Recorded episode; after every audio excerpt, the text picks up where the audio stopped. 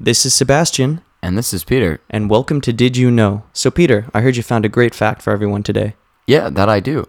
Uh, the quietest place in the world is in Ortville Laboratories in Minnesota, and it's known as an anechoic chamber. Mm. It's so quiet that you can hear your own heartbeat. Wow.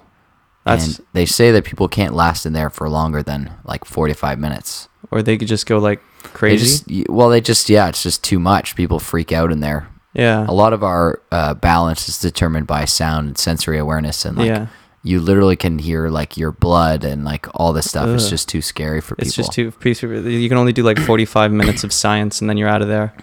That fact again is the quietest place in the world is Ortville Laboratories in Minnesota. It's also known as an anechoic chamber. Thanks for listening to Did You Know? See you tomorrow.